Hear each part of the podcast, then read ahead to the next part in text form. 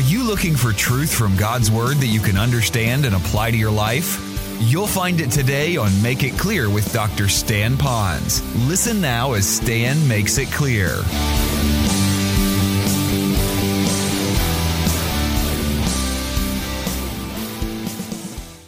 One rail is the sovereignty of God, the other rail is the free will of man. And those rails will meet, but they'll meet somewhere in eternity, but not in our lifetime. So I pray that we would, as we're studying, we come up with our belief, whatever that might be, on those two issues. That you know a couple of things here in this church is that we love you on either side of that. We love you if you're on this side or that side or the other side. The thing that uh, harms more churches often, not only, is when people become divisive about their particular belief on that issue. And so we don't want to be divisive here, hopefully. Truth will divide. I get that. And I'll divide in the truths that salvation is by faith alone in Christ alone. I'll divide on the issue of eternal security of the believer. But on some of these issues that have been debated a long time, I respect those who believe one way, and I respect those who believe another way. And hopefully, with grace from you all to me, that you'll respect the position that I hold at this point in my life and uh, not let this to divide us in some measure. Are you comfortable with that? Say amen. All right. So you can move forward with that as the Lord would work into your life. So let me continue with this passage, and uh, you might want to look at it because I'm going to ask the passage some questions. Uh, probably a thousand questions you could ask it. I've selected a few. I put them for you. I just want to remember uh, Packer's final advice. He said, "Let God be wiser than man." All right. Let God be wiser than man. So who did he choose? If God did choose us, which it says that he does, who did he choose? He chose us. And you could put the word he chose us because that's the word Paul used in the context. But sometimes we think of, okay, that's the us of the people in Ephesus 2,000 years ago. You might want to just put the word God chose you and me. You could even say God chose me. So you are part of God's chosen. And if nobody chose you for anything in your life, then I want you to know God chose you. That you may have run for an office, you didn't get it. You run for some kind of a club office, you didn't get it. But I want you to know that God, in His infinite wisdom, in the mind of God, if you've trusted Christ as your Savior, then you could know that God not only made you a male or a female and He dropped you into history here and He gave you the particular thing we talked about earlier the last message. I want you to know He chose you to be a part of His forever family and you know Christ is your Savior. Now, I'm saying this because there are some that are not. I remember as a young boy, um, I was much heavier than I am now. And um, so when you're a kid in junior high, elementary and junior high, particularly by senior high, you kind of already figured it out that you're not ever going to go anywhere with that. But as a younger kid, you want to play sports. Maybe not so much organized sports, but just on the intramural teams. And it was a very painful time in my life because you, the coach would say, okay, you're captain of team A, you're captain of team B, and so now choose your guys. And so everybody's jumping up, choose me, choose me, and everybody got chose. And I was uh, Plumpy Ponz, and I did not get chosen. And so what happened was, you had first pick, so I get Ponz, you know, that kind of thing. You're never chosen. Now, it's not about me, the victim. What it is about this is that I'm trying to identify with those of you who really wanted something so badly and you weren't chosen for a raise, a promotion, a job, whatever it was. I want you to know you were chosen for something far more than that. I don't even remember the names of the guys in my team. I don't even remember the coach that I had then. But I do know that God loves me, and I'm a part of His forever family, and I have a purpose to bring glory to Him and growing in His grace. So God chose you, folks. So when you go home and you feel so alone that nobody wants you, I want you to know that the best of the best of the best wants you. Almighty God wants you. So then, when did he choose you? This is also very special. He chose you before you were born. It's hard to believe, but you were in his mind, and somewhere along the line, he knew that you would come to faith in Christ because God is all knowing and things are being orchestrated, and you're coming along, and he chose you before the foundation of the world. I look at that phrase, before the foundation of the world. That means it was before yesterday or even last week. Here's a great way to look at it. You are not a part of God's afterthought. You are part of God's eternal thought. You're not a Johnny come lately. You're not a, okay, we got to. You're part of God's eternal thought. So, for just a moment, if you're a part of God's eternal thought, you want to rest in that love. And in the context, it says that, but it also says His grace. And as you have that to know that you are in God's mind, He has a reason for you to be here. Will you seek that reason out? And for some of you, it may not be a particular career. For us, I think the first place to start is to bring honor and glory to Him in my thoughts, in my talk, in how I walk for God. So we were chosen before the foundation of the world. How precious is that? You might say, well, you know, my mom and dad said that, that I was an uh oh baby. You know what I mean by that? I'm not going to define it. There's no such thing as an uh oh baby with God. Next, the third question Why did he choose us? Why did he choose us? This goes back to what I was saying just a moment ago. For us to be holy and without blame, are holy and blameless. That we should be holy and blameless before him. All right, what does holy mean? I'm going to give it to you very simply. The word holy means to separate, but a lot of times we, we, we spend a lot of time on holy means to separate from sin, separate from sin. I am not minimizing that, but I also don't want to just say it is only separating from sin.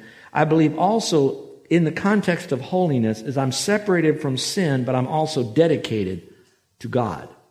So there is, I'm from this toward that. Now, let's look at the next one. The word blameless. Well, that basically means without blemish. Without blemish, obviously.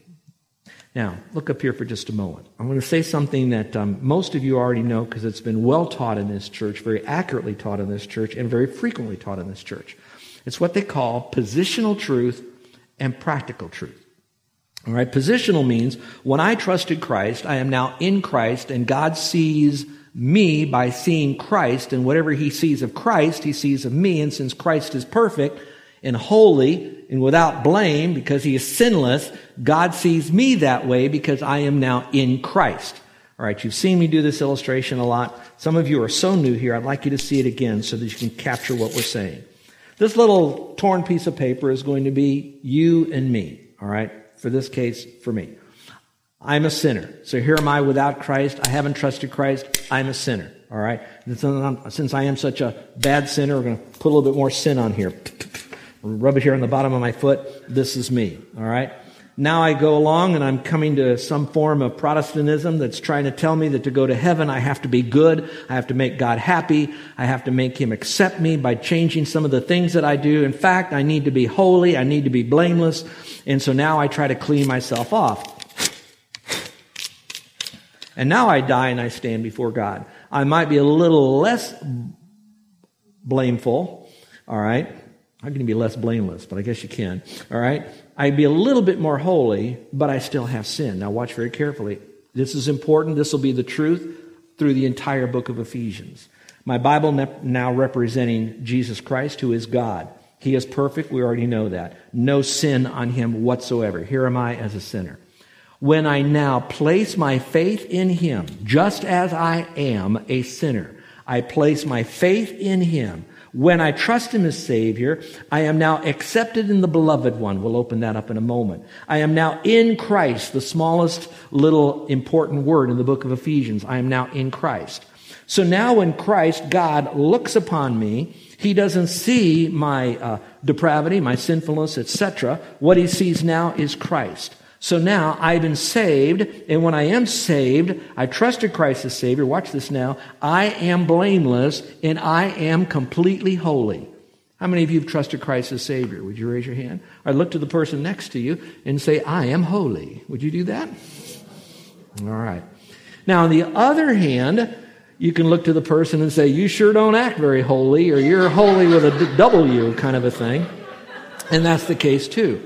Because while I am in Christ, seated in the heavenlies with him, positionally, practically though, on planet earth, I still have my life.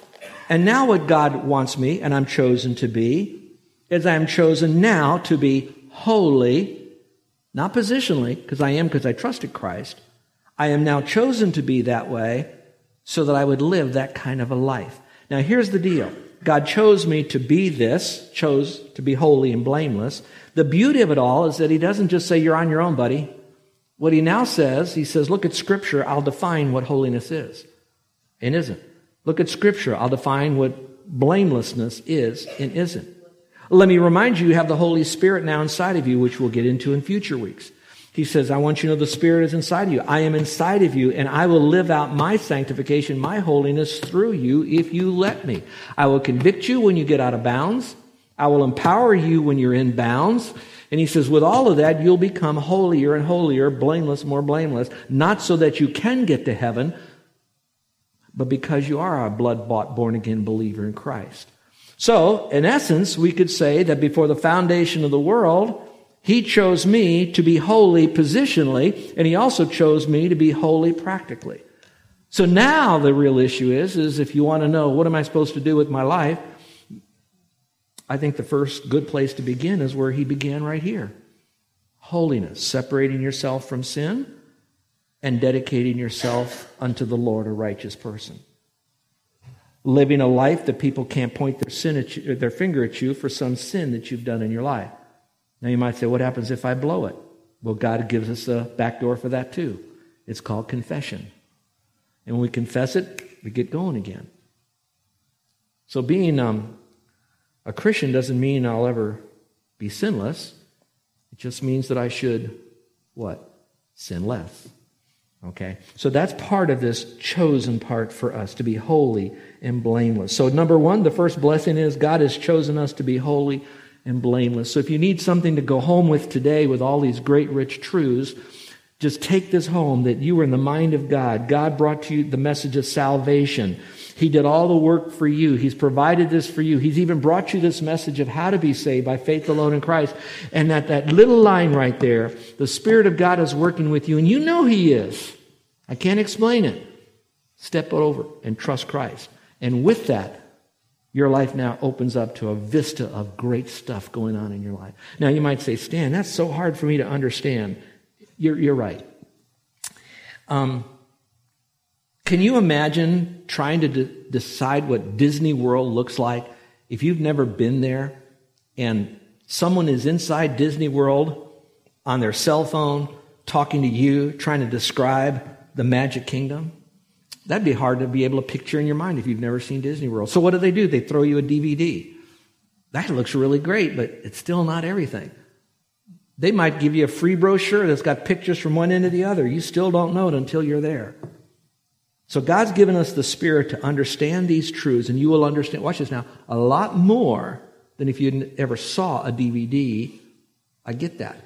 But I promise you, when you get to heaven, when we get to heaven, those truths are going to even take on greater meaning. That's why these spiritual blessings in the heavenlies. How beautiful this is. Well, let's go back now to blessing number two. We're only going to do two blessings today. The second blessing is this God has adopted me into his forever family. I'm trying to use some simple words for you to understand when I talk about the word adopted although there's some discussion over what exactly meant adoption, and you can go through a lot of that. And I'm, I'm going to try to make it uh, simple for you today, but I encourage you to go back and look over those notes. I'm going to read to you now out of the uh, New King James as we go through this passage. God has adopted me, a person outside of his family, into his forever family. And this passage begins by saying, in love, having predestined us, all right, that's a direction ahead of time to adoption as sons by Jesus Christ to himself, according to the good pleasure of his will, to the praise of the glory of his grace, by which he made us accepted in the beloved. So let me ask, ask this passage some questions and answer them and show you how rich this passage is. And you could put a star by it because it right now is again giving us more and more of the assurance of our salvation. Why did he adopt me? Because he loved me. He loved me not because he saw me as a desperate victim. He adopted me into his forever family, not because I was so depraved, or definitely not because I was good, but so that he could show to the world his love, his grace, and his mercy. So whatever he did for us, we, we're the, really a byproduct of a bigger truth. It's not just about, hey, I got saved, I got fire insurance, whoopee. Yeah, we got all of that, but really it was so that God would get all the glory and all the honor and all the praise for doing this to such a ragamuffin group of humans like you and me. So it's all in His love. How precious that is. So let me just remind you that uh, you may have had someone tell you that they love you, and then uh, that was at the at the marital altar, and you wondered how it turned so violent at the end, and your only safety was to get out of that. Whatever happened to that love? I am so sorry you had to go through that. That's part of uh, the fall with Adam, and we're experiencing that. Not Carol and me, but we as humanity is. But I want to assure you that while God is a righteous judge, he is also one of great loving kindness. And as Jeremiah points those two truths out of it, in the very middle of it, it talks about his righteousness. And the righteousness means he knows how he demonstrates his judgment, so it's not just vindictive hate. And he also knows how to demonstrate his loving kindness because he is such a righteous, holy God. God loves you. I don't know why some people have this negative feeling about God, maybe because they only look at one side of the coin. Others look on another side of the coin. They draw their own conclusions, but I assure you, they do not get that conclusion from an accurate interpretation of the Bible from Genesis to Revelation. Satan's in there somewhere. God loves you. The second question is what is adoption? Well, again, that's where we can really spend a lot of time, but to make it very simple for you, it's a relationship of adult distinction within the family. It's a relationship of adult distinction within the family. Um, again, I, I know some of you probably are feeling uncomfortable me continually using our family, but it just seems like our family fits all this stuff going on in the world. But we adopted two boys and we took in a girl basically off the street. Uh, Carol and I never uh, fathered or mothered birth children uh, together or somewhere out in life, all right? We haven't done that. But let's say that we were able to have a child, as some have. They, they end up here adopting a child, and pretty soon they have their own child. That, you know, it's kind of odd how that happens, but it does. When you adopt someone into your family, the proper way to do that is to sense that that child is your child and has all the rights and privileges that your child, birth child, would have as much as this child has.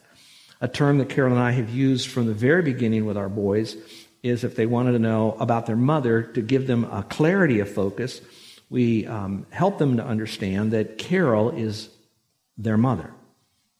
The other woman is their birth mother. And so when Joe comes to church, when he comes into town, you'll see him. He'll refer to Carol as mom, my mom, my dad, my mom, my dad. Well, we didn't birth them, but he has a birth father and he has a birth mother. All right? We're going to talk about that in a moment here, uh, theologically. But now, when you get adopted, all that the son would get of the birth child, the adopted one would get.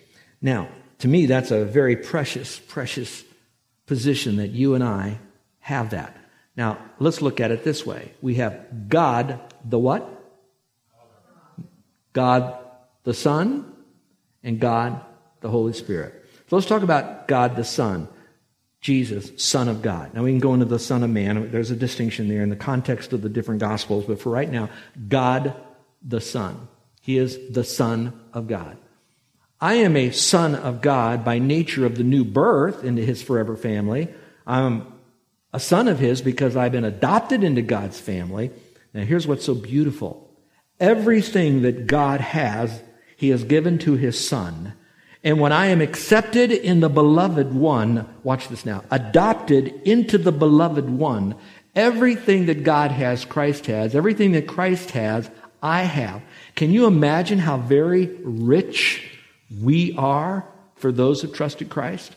Now, to unpack that, get last week's message. But the idea is that adoption doesn't give us a second class citizenship. It makes us all one in that family. Now, before we were saved, we left a family to get saved. We left a family, and that family was Satan's family. Because it says in John, Ye are your father, the devil, speaking to the unsaved. That's why the world is such a dysfunctional family. Because they have a dysfunctional father. that has twisted their thinking and they live a dysfunctional life.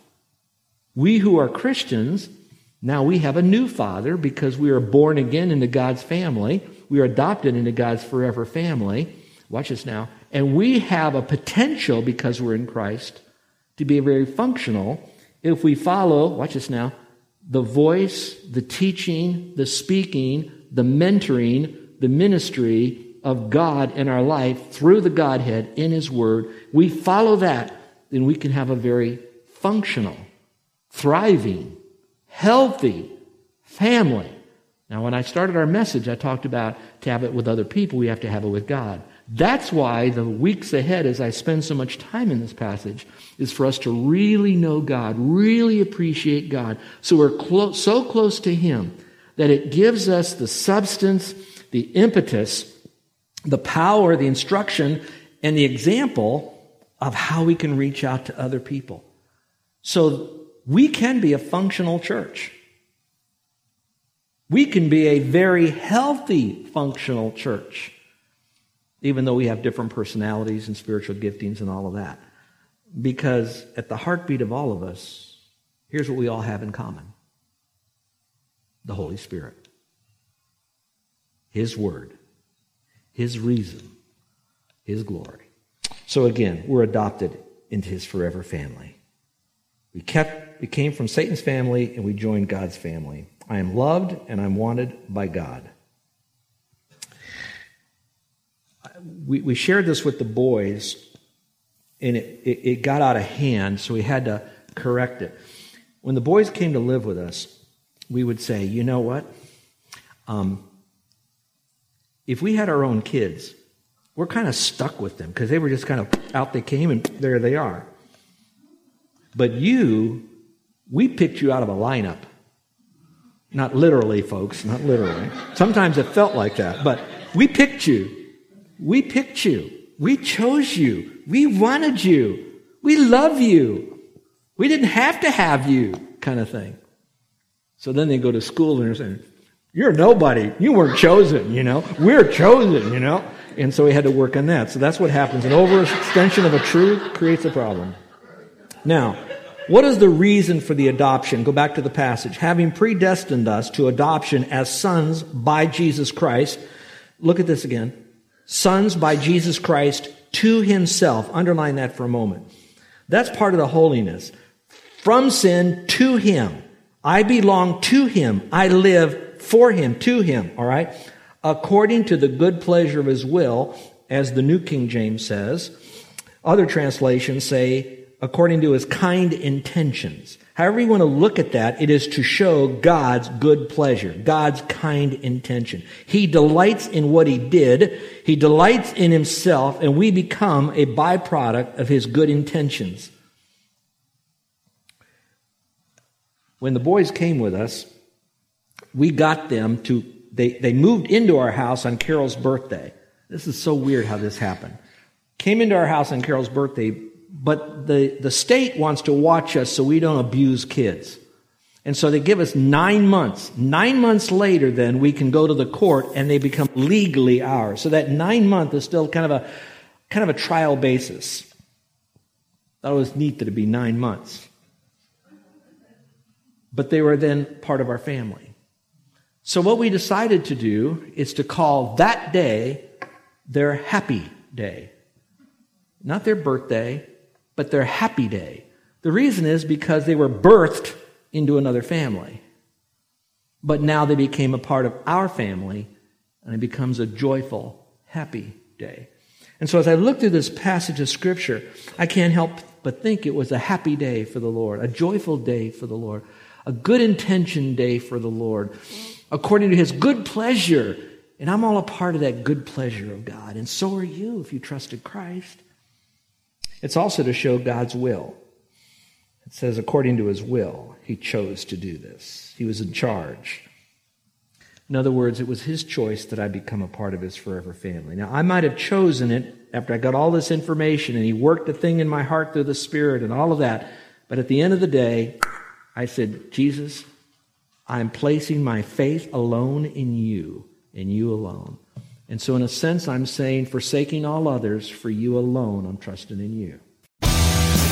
You're listening to Make It Clear with the teaching of Dr. Stan Ponz, founder of Make It Clear Ministries. Make It Clear is dedicated to taking the Word of God with clarity into every person's world. It is the support of listeners like you who make the ministry of Make It Clear possible. You can provide your tax deductible gift to Make It Clear online by going to makeitclear.org, or you can mail your gift to Make It Clear, P.O. Box 607901, Orlando, Florida 32860. Thank you for helping us make it clear.